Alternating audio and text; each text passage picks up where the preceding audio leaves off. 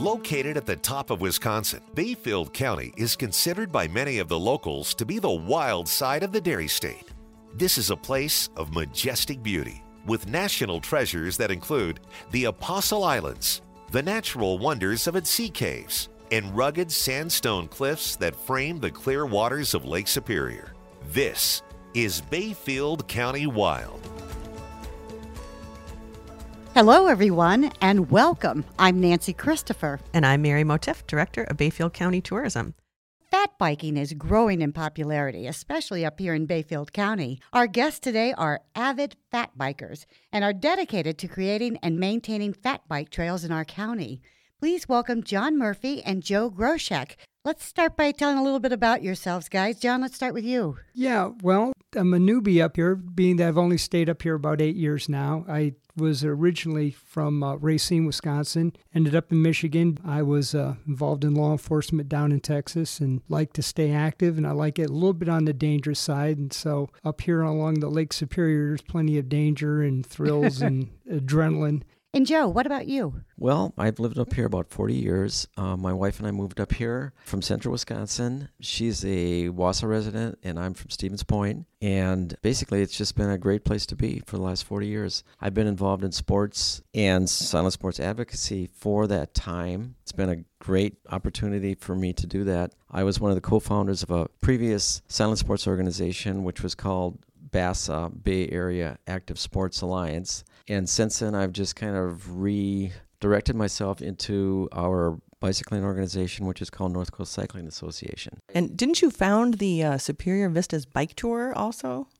yes, I did with other folks, of course. Sure. But yes, that's another thing which is really booming. It's called Superior Vista Bike Tour and it's a great tour. We go out from the city of Washburn and go out into the hinterland and bike in many different ways and many different routes, many different distances, and it's a really great opportunity for people to get out and bike. So it's obvious you and John are both avid bikers. You know what you're talking about. For our listeners who don't know, what exactly is fat biking? I can take that one since I was the first one in the little group here that uh, started buying and riding fat biking. So a lot of people get confused with mountain biking because they, they of course, have a fatter tire. But basically, any bike that has a tire that's four inches or greater in width is considered a fat bike.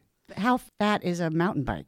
A mountain bike will be less than that. They'll get up, they can get up to about three inches wide. Okay. Um, and so what happens with a, a, fat bike basically is two things. You have the displacement, so you can go on to softer materials like sand or snow. Of course, and that's why wintertime they're so nice. And then being that the tire is so big that the, the inflation or the PSI, the pressure in the tire is so low that it actually can take the bumps and limbs and the stuff that you go over with. So it acts as a shock absorber. So most of the fat bikes are uh, minimum hardtail. Most of them don't have any shocks at all because the tires are what takes the shock.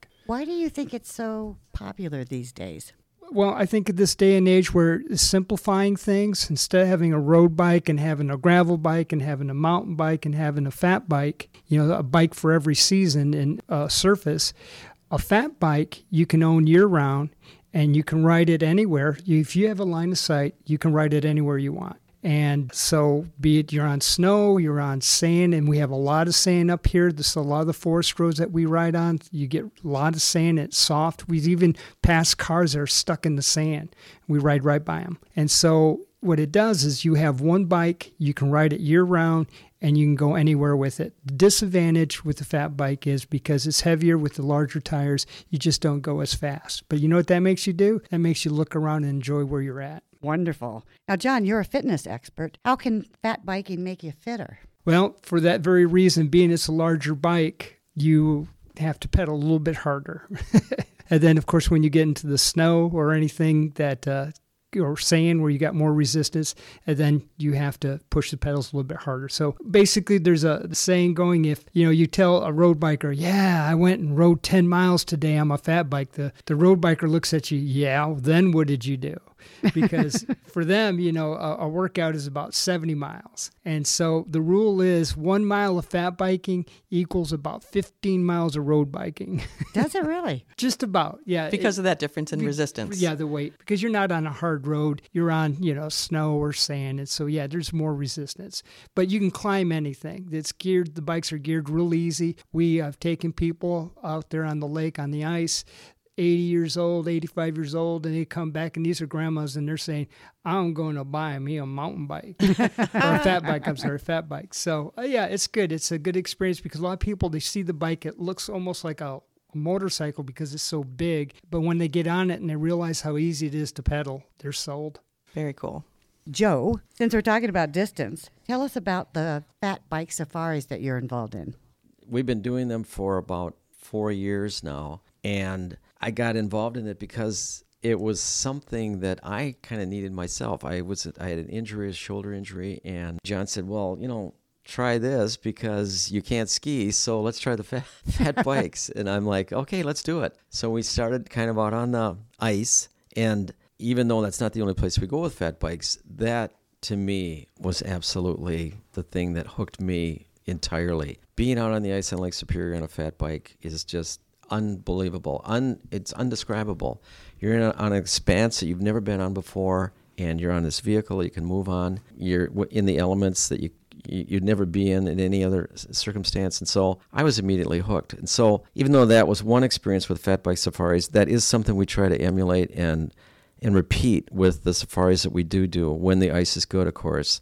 We also go on other places and other roads, other trails, things like that. And it's just great. Uh, we did a safari a couple weeks ago and we started at the uh, beach, which was on the lake, and we went out into the county forest. And um, actually, I'm going to stop there because I think John could co- probably describe that particular safari with the wolves a little bit more clearly. Oh, my. John, as the organizer, what can you tell us about the safaris? Everybody that comes into Bayfield, they're fearful, but they're amazed, and then they fall in love with that ice out there. And so there's a learning curve in understanding what's good ice, what's bad ice, that whole thing, you know, the fear you're going to break through and you, you know drown from being exposed to the cold and then basically drowning. You know, that so, is a legitimate fear. It is legitimate, but you know, like anything else, like even driving, you know, it's it's education and it's up to uh, the DNR, it's up to the locals to educate people and I think that's why the bike safari was so critical because there's so many people that wanted to ride, but they felt safer in a group and with somebody that had a little bit of experience. And of course, I carry all kinds of safety equipment uh, when we're out there on the ice. I think my bike ends up weighing about 50 pounds with all the gear I have on it. Hot hands, throw rope, ice anchors, ice picks, you name it. Everybody that's in my group, uh, I'm responsible for them, so I kind of watch them closely. But uh, they all have a great time. There's some great stories being on Lake Superior Superior, like Superior's Lake Superior, she decides when the weather's going to be bad or good. I even have to carry a GPS on the handlebars because we'll go out and go around one of the uh, Apostle Islands, come back, and it's a complete whiteout. You mm-hmm. can't see where the ground is and where the sky starts or ends, and you don't know where you're going. So everybody has to huddle in a group, and the only thing I can do is look down at my GPS and follow my little screen telling me this is the way back to shore. Wow, it's so, really exciting and a little scary, don't you think, yeah, Mary? yeah, it's and there it is. There's that police thing that you know everybody getting their adrenaline. But that's why it's nice to go out with someone like John and with Joe who have done this many times, right. and you can you can feel a little safer knowing that you're in good hands. Right, and it's part of that adventure. Yeah, we've only concept. lost about fifty percent. Stop it now. Right. Their bones come up in about twelve yeah, years. Yeah, great. Thanks.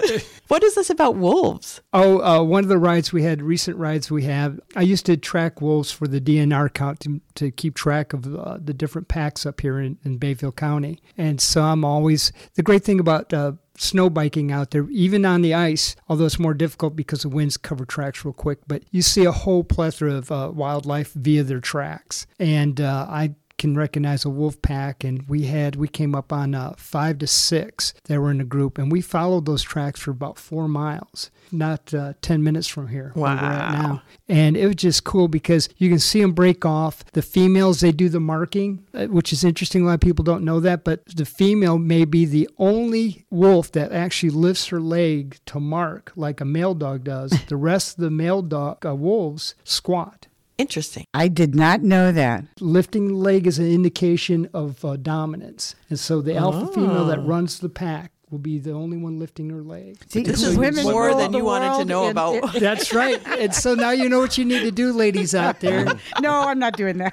But then, but, but then, what about the alpha male? An alpha male w- would be the second uh, exception where he would also lift the leg. And so you will see these markings as you go down the trail. And then you see where they will break off, they'll pair up or whatever, and they come back. And when they do, you'll see where the snow has been packed where they roll around because it's a regreet again. And so they all roll around and they're all happy to see each other. Basically, when you come home and your dog greets you, it's the same mannerisms that the wolf pack does. So there's this excitement and the tail wagging and rolling around in the snow. nothing beyond that, right? It's the same way when I see my bike. I roll around in the snow and my tail wags. right.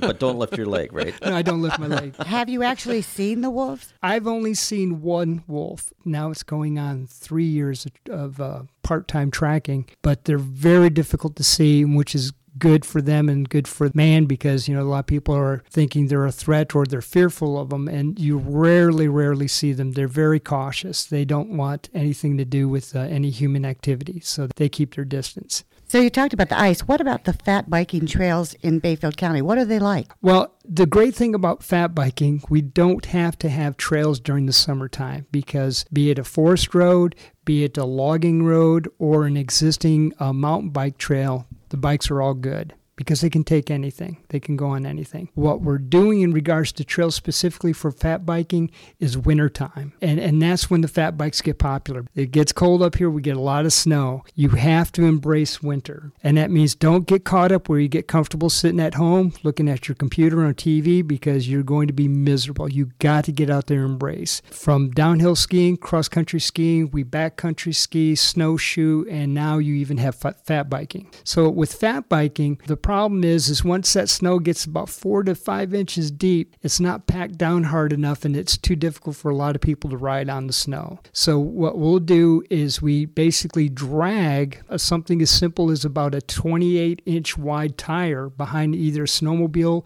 or a two wheel drive Rokon, which is like a two wheel drive mini bike with real fat tires.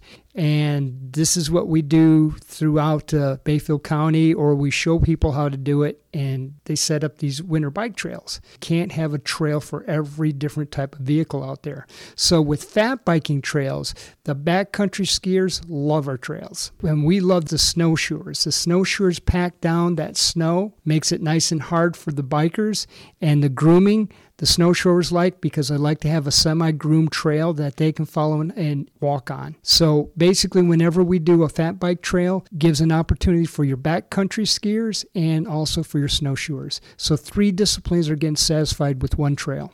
That's great.